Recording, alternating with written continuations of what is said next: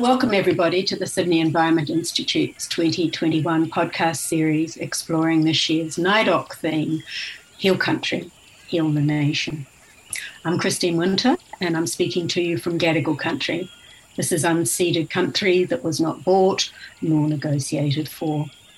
I pay my respects to Gadigal elders, past and present, and acknowledge their knowledge and their care for country and their millennia of connection with this place.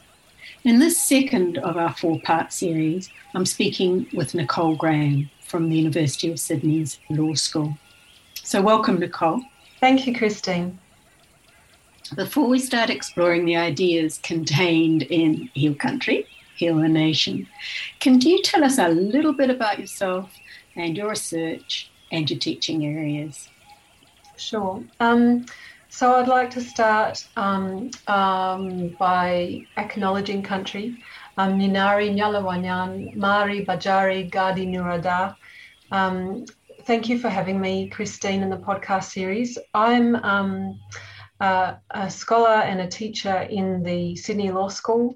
My field of expertise is the intersection between private property rights and environmental regulation um, of land use practices. And in particular, I'm interested in the ways in which property rights are used as a shield against the broader public interest in land use practices. Um, and because I research and teach into this space, um, I have an abiding interest in property regimes that are successful. And um, I think we could broadly define successful property systems as those which have stood the test of time. And so we're very fortunate in Australia um, to, um, to be able to learn from a number of different um, property regimes from Aboriginal and Torres Strait Islander nations. Okay, thank you, Nicole. And those of you who are listening now will realize why I thought Nicole would be an interesting person for us to engage with around this particular NAIDOC theme. It's a theme that appears at first take to be simple and clear. Heal country, heal the nation. However, maybe it's a provocative statement. It's a multi layered challenge and invitation. That seems to me it's asking the government and the people of this continent to think about who and or what country is and about countries and I take country to mean the land, the animals, the plants, the waters, the people, and the spirits that inhabit this continent, and the knowledge and laws that have grown from them. It's asking us to think about countries and the nation's well being in a new way, or perhaps in an old way, but a new way to settlers. So it's the Western way, the settler way, the Western legal structure that dominates in the nation of Australia. It is a Western view of what land, waters, plants, and animals and the spiritual are, and what the human place is in the world. So, Nicole, can we start with the first part of the theme, heal country? Can you describe the legal relationship that dominates our relationships with land and how that promotes ill health, as it were, in country? Um, sure. So um, we could describe um, in theoretical terms the um, model of property in Anglo Australian law, the dominant legal framework, as a dephysicalized model of property. And what that means is that um, over a period of time, um, a long period of time uh, in England, there was a very um, profound transition from feudalism to capitalism. And obviously, this took place over several centuries, it wasn't sudden. And central to that transition was the way in which land was conceptualized and regulated. Now, initially in the feudal era, um, land was not an object of property. So there was land law, but that was different to property law. So property law were objects and things, but land law was separate from that, and it was regarded as the basis of complex social relationships um, the basis of economies, um, power, uh, spirituality, and so on. But with the transition to capitalism, that physical concept underpinning land law in England had to transform because capitalism could not work unless land could be alienated. And what we mean when we say land is alienated is literally made other to, from us, separated from us. And so, with the alienation of land that attended capitalism and that supported and facilitated capitalism, you have this shift in the way that you conceptualize property. So, property used not to include land, and now property does include land. So, land is just one more object that can be um, transacted in, in an economy, um, in a capital economy. And that dephysicalized model of property um, is, of course, uh, on the ships that reach the shores of Australia. And it comes off the ships in the form of um, a flag in, put in the sand, which would have seemed um, quite peculiar. Um, red, blue, and white stripes on this little flimsy bit of fabric and stood in the sand. And that's so funny. And yet it also means that the land is um, now the sovereign's territory. So land performs two functions in colonisation. It performs the function at the level of international law, of sovereignty, um, as between other colonising nations of Europe. But then it also performs its, its fundamental purpose, and that is the basis of an economy. And so property law um, um, is exported and imposed, exported from England and imposed um, on the nations of Australia. And it's um, fundamentally dephysicalized so that even to this day, when we speak about um, land, it's not really relevant to law. It's not relevant to property law. What matters to the dominant property law system are property rights and rights are abstract things. They don't really exist in the world. An archaeologist is never going to come back to Australia in a thousand years' time and dig up and find some property rights in the ground. So, property rights are in our minds, they're in our capacity to imagine. And we imagine relations between each other. We imagine relationships between him and others. So we don't exchange property rights between non humans, although in other parts of the world, notably our neighbours in New Zealand, they are starting to recognise rights in non human um, uh, life forms and entities. But in Australia, that's not the case. So in Australia, property rights um, are transacted only between humans or abstract legal entities called legal persons, and that might be a company. So a company can have property rights, even though a company is also in our imagination and again not real. So I think fundamentally, Christine, we can characterise the dominant land law system in Australia as very abstract and very dephysicalised, for which the land itself, the specificity of different kinds of landscapes and, and water, waterscapes, doesn't really matter. It's legally not relevant.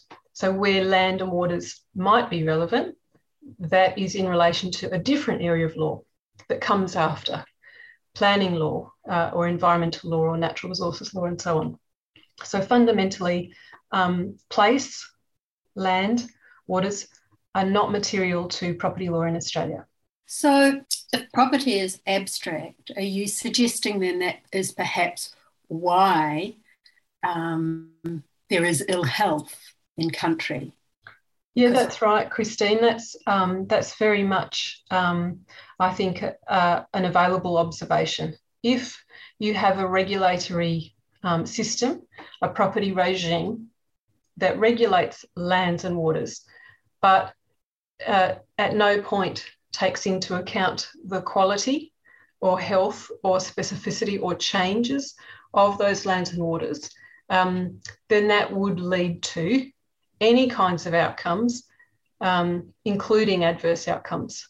And when I say not relevant, of course, there are little things like um, boundaries. So we have doctrines of accretion and alluvion, and these go to riparian boundaries of rivers and things like that. Um, and they're really confronting and they're really um, challenging to Anglo Australian land law because Australian rivers don't work in a way that English rivers work. So our rivers disappear and they don't come back in the exact same place. They might come back in a slightly different place. And sometimes they're not there for years. And then other times they're like a lake. So even having English doctrines of um, riparian doctrines that rely on physical qualities, even that is difficult to transplant here because they don't adapt to the different physical environments here that would make better sense of those ideas. Oh, that's really interesting. That's not something I, I had I really knew about at all. So here's my question. Um, I think what you are saying is that when property is abstracted, it's abstract in terms of, now, for lack of another way of saying it, because my vocabulary is probably not sufficient, it's abstracting it as points on a map, as absolute points of latitude and longitude, so that a riparian right re- relates to an, an absolute riverbed, an absolute river stream. But without those absolutes, it can't work. Is that what you're saying? That's right. That's right. So, cartography um, and the technology of surveying um, are really important to the description of parcels of land and boundaries. Um, and of course, cartography is its own process of abstraction, and surveying is its own technology of abstraction as well. Um, and it is really interesting when you look back in English land law, when you see that transition um, from land that was not alienable. So in the feudal era, there was no such thing as a land market. Um, there were land grants by the crown, and it was based on favour and social hierarchies and so on. Um, and that transition to making land saleable necessarily involved um, identifying boundaries. Um, so it's really interesting um, that to sell and to transact land, you need some certainty. And um, the certainty began, so before uh, maps and things like that, it began with physical features. So it would be um, trees and um, contours and valleys and dales and so on, uh, and fens and forests. Um, but then when they were deforested or drained or whatever, and you start to have um, fences, where do you put the fences and how do you map them? So that's a really interesting time in English history. And I note recently um, a wonderful mathematician at UNSW has found um, that trigonometry was actually invented a thousand years earlier than we thought. And it was invented in modern day Iraq by the Babylonians for the purposes of surveying land for transacting private property. Um, so it's really interesting to see how in Western culture, going back um, a couple of thousand years, um, there's a there's a preparedness um, to to um, commodify land and to trade um, land as a good, as though it's a, you know a different kind of good, but still a good that can be quantified and have a price attached to it and traded. And that's really different um, to the much older uh, land law system in Australia where we are now. So, in relation to this concept of healing, um, Christine, uh, I do think that fundamentally you can't begin to heal something um, until you can diagnose um, what the, the sickness is. And I do think that the sickness um, in Australia is the dominant um, model of property. Um, what's wrong with that model is that it really is not about land. So it would be great if land didn't exist and it was a model for an abstract thing, but it's an but it's a model of a real life thing without taking into account um, that materiality. So it's very hard for this property regime to do a good job because it's too young. It hasn't adapted and developed um, into a sophisticated um, place based um, model that is responsive to actual, real, concrete conditions and limits. Um, so, I guess for me, healing would depend very much on uh, being able to uh, acknowledge and accept this diagnosis that the model is um, not yet ready. It's it's got a way to go. It's very young. So even though when I'm speaking about the transition to feudalism to capitalism, and in our minds we think, gosh, that's a long time ago. That's a tiny amount of time to go ago. In if you think about property regimes all around the world in human history, and, and even right now, all over the planet. There are some really amazing property regimes that have been around for a really, really long time, a lot longer um, than the sort of Western model. So there's a real irony there, isn't there, in that there was, uh, there existed a very old, a very well thought through, a very effective, um, for lack of another term, property regime. That is a care for country that has then been cast aside and um, ignored largely, in fact, significantly ignored by a system that is much younger and which you um, analyze as being um, immature in a way, immature in its ability to actually care for country. So I guess my question then moves to well, what is required of the law to facilitate healing, to facilitate um, care for country? So um, I think if the if the problem or the diagnosis of the sickness is that the model that you've got, um, that the therapy or the medicine that you're using is not um, appropriate for this situation, then you want to be looking around for different models or different medicines, um, different practices. And I guess that's um, uh, a lot easier in Australia than it would be if um, the British had arrived to a continent that had nobody here. But because that wasn't the case, because there are hundreds of um, nations across the continent and the islands, um, there is literally an abundance of property regimes that um, were highly functional and um, the knowledge of those regimes persists. Um, it doesn't persist in the same way that it did pre colonisation, and there has been a loss. And when I say a loss, I don't mean to describe that passively. There's been a destruction of um, um, land laws um, act, an active destruction and rejection of them. Um, for example, this year is the 50th anniversary of the first land rights case, the Milirrpum and Nabalco case.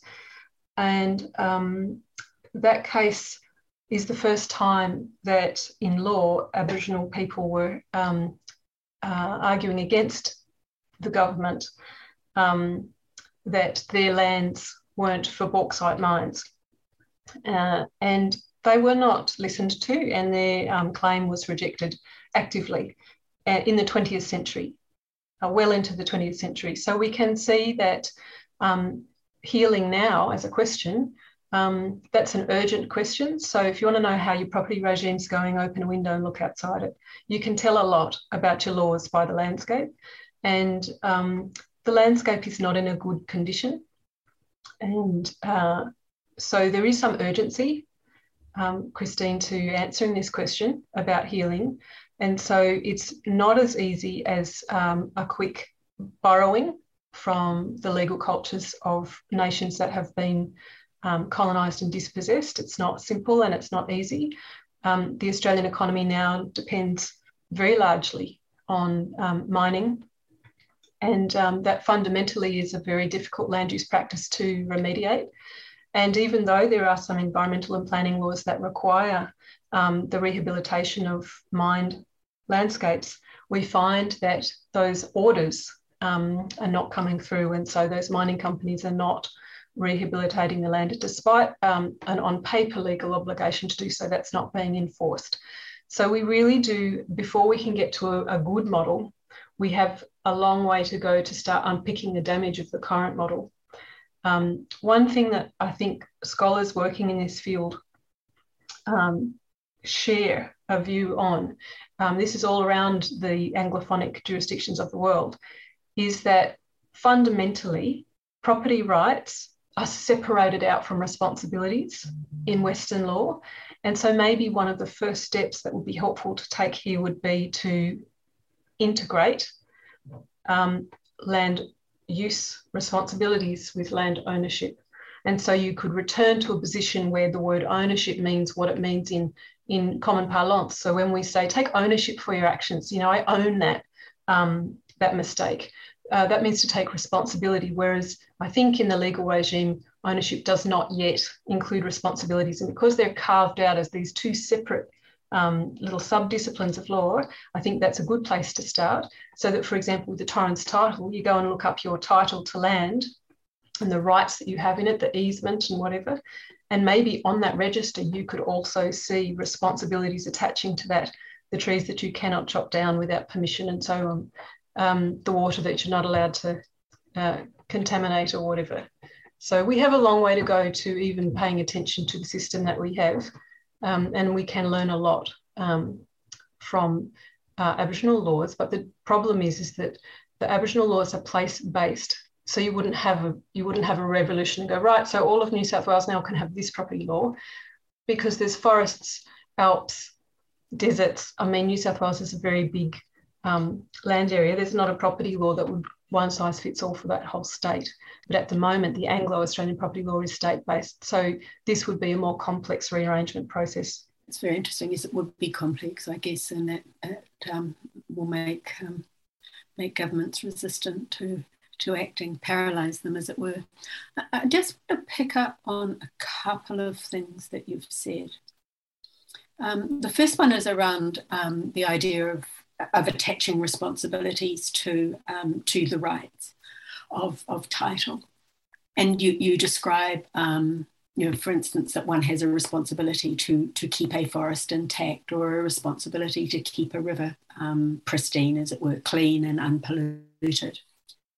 When you think of responsibilities within um, title, would you see an attached right of government to remove that title if you abused it rather than just fine you for it because you know fining is using again going into the abstract using money which is a, again an abstract concept.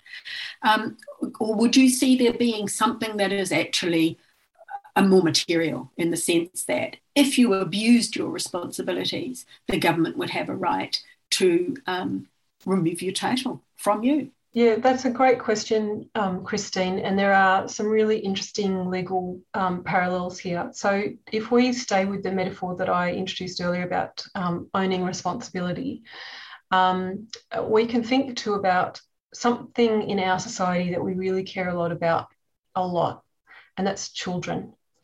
And in Australia, it has been said that the standard of Anglo Australian society in relation to childcare is so high that if you neglect your children or they are harmed um, in your care by you or, or just in your care, that you might forfeit your rights as a parent or carer, and those children might be removed from you. And as we know, in relation to the stolen generations and continuing into today, children are removed from Aboriginal families um, under the discourse that we care about children and we place a very high value on the care um, of children. Now, if we were to place a similarly high standard of care on the landscape, on the quality of waters, on the Murray Darling Basin, and we said to irrigators, the water quantity and quality is adversely impacted by your industrial scale land use.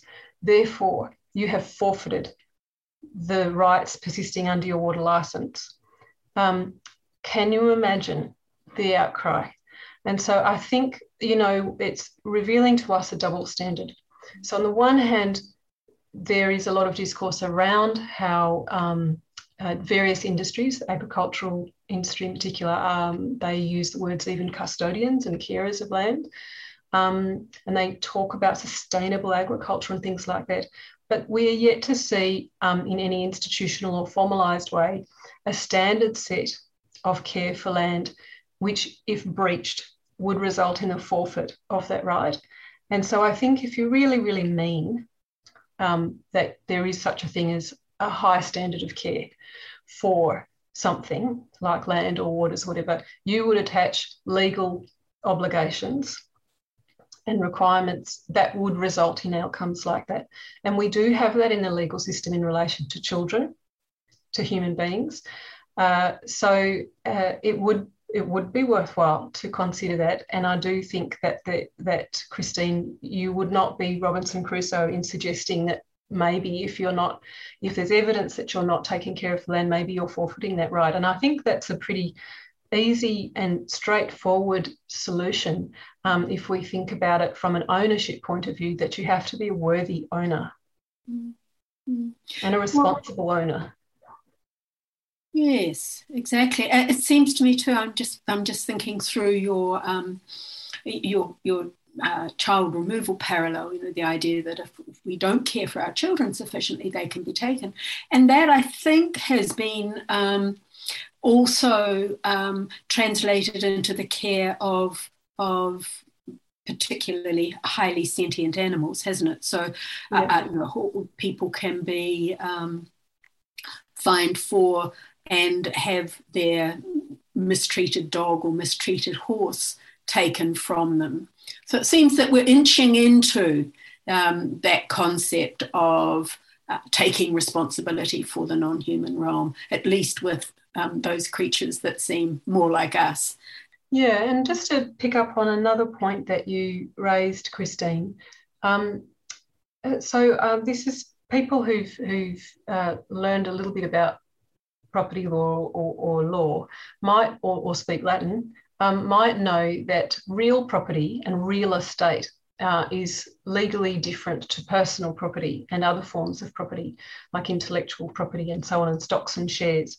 So an, an interesting point about that is that the whole reason that we created this category of real property being separate to personal property and other forms of property is because very, a very long time ago it was thought that if you have a dispute about land you don't want to be compensated for it. It's a bit like a line out of the castle. You can't pay me for what i've got. There's no money that will compensate me for the loss of my land. And actually the remedy in real property estates is supposed to be the restoration of your right to the land. Uh, but we've had the torrens system for a long time in Australia, and we are regarded internationally as innovators in property law because we introduced this fantastic system, which was supposed to be fraud proof, and it was a register, and you just write it down, and you don't need to look for crummy old bits of paper that may or may not have been fraudulently produced. And unfortunately, the effect of this is a further abstraction of property. So that now we have a thing uh, in New South Wales called the Assurance Fund, which means that if there is some fraud or stuff up or something goes wrong with your title, and for whatever legal reason you cannot get your land back or your property back, you can be compensated for it. And so we've reached that point now where the meaning of even real property has come to an end, where we have at the heart of the Torrens system a concept of an assurance fund so that notwithstanding any um, um, true right that you might have, because of the need to keep the system and the register working and sort of reliable, we'd rather pay you for your land than to see you get it back. So I guess that's another thing, Christine, is that fundamentally we have reached the end of the line in seeing anything special about land in from a legal point of view, and we can really just give you some money, and that'll that'll be an equivalent to the land itself. Um, from the Yolngu point of view, which is the claimant group in the Milirrpum and Nabalco case, um, that came up in the evidence, and the claimant said that would be repugnant to us. The idea of compensation, the idea that we would sell the land. Um, that's uh, that's illegal in Yolngu law. So we're not talking about slightly different property regimes. We're talking about antithetical property regimes. So in terms of healing nation, um, healing country, there is a lot to be learned from, um, for example, um, Yolngu land law. But what you're learning is the complete inside out of what you have. And so that that education will take a long time. And unfortunately, uh, in relation to this concept of healing, time is running out. The lease is short, and um, humans have to learn um, within human lifetimes uh, in our culture. But in Yolngu culture, the learning goes intergenerationally. So we now have farmers in New South Wales and Victoria and wherever who say, oh gosh, I wish that I could have learned what the Aboriginal people who were dispossessed from my farm knew about this land because it's taken me 40 or 50 years of very hard lessons to get it right. And now I think I've got a little bit of understanding and these things are working on my farm. But oh my God, how much would I know and what could I do if I had all of that learning and all of that knowledge? So I guess that's the other problem is that there's a lot of learning to do, but we have to hurry up because uh, the, we don't have many lifetimes ahead of us um, to restore um, uh, landscapes and, and waters. Thank you, Nicole. Um, the second, the second thing that I wanted to go back to from an, an earlier discussion, uh, earlier part of this discussion, um, you mentioned Aotearoa New Zealand. I'm from Aotearoa New Zealand, um, and I am of uh, Maori ancestry. So in Aotearoa New Zealand, there have been moves to give some significant georegions their own what's been labelled personhood. So using corporate law structures to embed the rights of the Whanganui River, Te and shortly uh, Taranaki Maunga, their own personhood, their own interests in themselves outside of property rights. That's blending two completely incommensurate ways of understanding the world. So, do you see hope in those sorts of mechanisms? Is it possible for us to transfer that sort of idea or the ideas that come from the rights of nature movement into Australian law and Australian care for country. Yes, thank you, Christine. I might be um, disappointing you and your listeners on this point. So I am an I am a long-standing um, critic of the rights to nature movement um, for a reason, and that is because. As a privileged, um, educated white woman, and I, I'm conscious of my privilege, I I am uh, a, very strong critic of the concept of a right. So for me, rights is the problem. Lots of entitlement. This is mine. That's m- my right to this, my right to that. And it seems to me as though, even though theoretically rights should be universally enjoyed, in practice, rights are mostly enjoyed by people who probably never needed them. And uh, so I am very genuinely concerned about extending the problem to non-human world because I'm enough of a pragmatist and I've got my case law down. So I know that if there were to be a contest between a legal person that's not a human being and a human being, I wouldn't put my bet on the non human party winning. And so for me, it extends the problem further.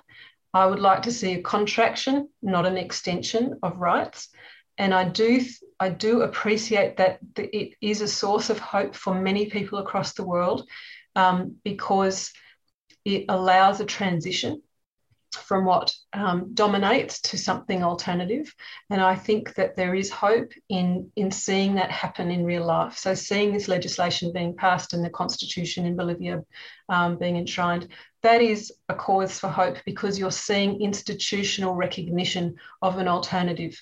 Uh, so, to that extent, I, I am um, appreciative of the hope that rights to nature um, inspires. But at the same time, for me, it's a very, very cautious and qualified hope mm. uh, because if entrenched, when you inevitably reach the point of a dispute, say, for example, in New Zealand between dairy farmers uh, and the river, uh, who will prevail? And I would say will be the farmers um, because elections are won and lost on votes by humans. so I think we need to remember the role of democracy here. So the governance system of um, New Zealand and Anglo Australia is a democratic system, and the the um, franchise, um, the voting, takes um, the form of humans voting. And in fact, in Milirrpum and Nabalco, um, a very amazing quote I would like to share um, was from Justice Blackburn, and he said, the evidence shows a subtle and elaborate system highly adapted to the country in which people led their lives. which provided a stable order of society and was remarkably free from the vagaries of personal whim or influence. If ever a system could be called a government of laws and not of men, it is that shown in the evidence before me. And I think that really, for me, captures why I'm not a fan uh, of an extension of rights, because fundamentally it remains a, a, government of, of men and not a government of law. And for uh, many successful property regimes, the laws actually come from the land, not from the humans. And I do think that if they are successful and their track record is so long, and um, it probably is worthwhile taking them seriously. Indeed, Nicole. And um, I don't think you need to think we're disappointed. It's very important that um, any ideas that we have around um, how we protect the uh, the planets, the planetary system, or the non-human realm, or the more than human realm. There are a whole bunch of ways of trying to identify um, that which isn't the cultural realm um, I think it's very important that they're interrogated constantly because we've made so many messes up already. Um, so no, you didn't disappoint me. Um, can we just we're we're coming sort of towards the end of our time, and I'd like to move to the second half of the statement: heal the nation. So heal country, heal the nation. And that suggests that the nation, sort of the whole combination of people and animals and plants and waters and seas and land and our spiritual connections are in some way, a, some way unwell or are ailing or are sick. Perhaps injured is the best word. And you've certainly talked a lot about ways in which it is ailing. But it also seems a little bit odd given that this is a rich nation, it's a vibrant nation, it's successful on all conventional Western or international measures. So, in what way is the nation ailing? Is it sick? What does it need to heal from? What do we see as the ailments of the nation? Um, well, look, I think that um, when we remember that um, measures of uh, uh, national success or the success of a nation, particularly in relation to the um, World Bank um, and its projects um, in relation to property regimes. Interestingly, uh, the World Bank goes around and setting up private property regimes where there were none. Um, and holding it up as a model. I think when we think about the metrics used to um, to evaluate nations, they are also abstract measures of economic growth. And um, I think uh, her name is Hurley Walker, Professor Hurley Walker. Um, she's an astrophysicist. And I remember listening to her on Radio National one evening. And she was talking about the, the absurd, um, funny, except it's serious model of economic growth being infinite. Um, because just in terms of where we are as a planet in the um, universe, there's no such thing. And um, so we are measuring our success based on a fantasy. And it's a very young fantasy and it's lovely. You know, like lots of children, there's so many beautiful dreams and myths, and they're lovely. But they have to be recognized as stories and myths and aspirational. It would be nice if we could live forever and grow forever and no one would be sick and harmful. But uh, I think a very mature and experienced um, uh, sort of evaluation would say that um, there are risks, there are problems, there are storms, there are disasters, and uh, measuring national success based on uh, um, GDP, for example, um, trade balance sheets, I think that they are problematic because Australia has um, an extraordinarily rapid decline of biodiversity. Uh, we know that the economic um, risks and damage of this is um, is extraordinary and, and bad.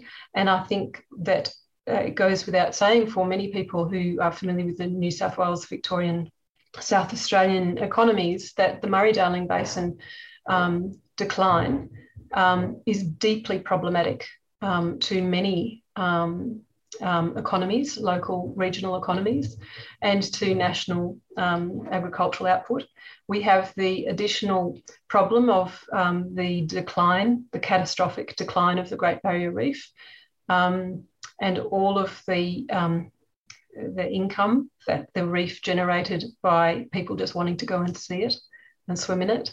Um, so, uh, look, I think that on many measures in relation to soil health, water quality, biodiversity, um, Australia is falling over.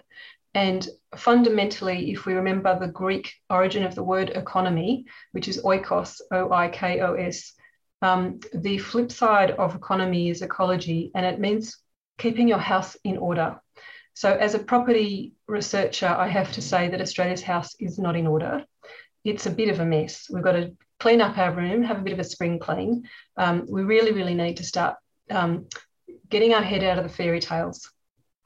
And it's lovely to think that economies economies grow forever, but they do not, and they are fundamentally based in ecologies. And if your ecology is ailing, uh, then your economy will be ailing, and then all of the things that you enjoy, clean drinking water, um, food, um, will become problematic. And I can't see how organised human society, um, which Australia has supported for millennia, um, is something to look forward to if we cannot heal uh, the nation. Well, I think that's a wonderful place to end on, although it's a wee bit depressing. You're also um, adding a very strong call to us all to really think very hard about the way we structure our society, the way we structure our economy, the way we structure our laws, and to invite us all, I think, to think um, more deeply about what property law does and what property law might do uh, to care for country and to heal the nation. So, Nicole, is there anything you would like to add? Anything um, that I haven't provoked you to say that you'd really like to say? Or have you yes. run out of puff? no, I've got one um, um, small thing, but it's a big thing to say. And that is that um, what's very striking when I read evidence of um, non Anglo Australian land laws, when I read evidence of um, native title claimants and the Yolngu people, what I see in the evidence is um, something sadly missing in Anglo Australian law, and that is love. There is such a deep love of country, and it's very strong, and the emotions are very clear. It's not um, present in Anglo Australian law at all. And so I, I think the last thing that I would like to say, even though it's a small thing, is that when you're healing someone else or when you're healing yourself, it starts from the premise that you want to get better and or you want that person to get better because you love them. And I think that if we want our country to heal, we have to love it first. And we have to ask ourselves, is this country worth healing? Do we love it? And if we don't love it, then I think you know does we the country doesn't deserve us and we don't deserve this. I mean, you know, it really is fundamental. So that's the last thing I'd like to say is that um, where's the love? Mm, thank you. Where is the love indeed? Thank you, Nicole. Thank you for a really engaging conversation. It's been absolutely superb, and I'm sure uh, a lot of people are going to get a lot from it. So thank you. Thanks very much, Christine. It's been lovely talking with you. You too.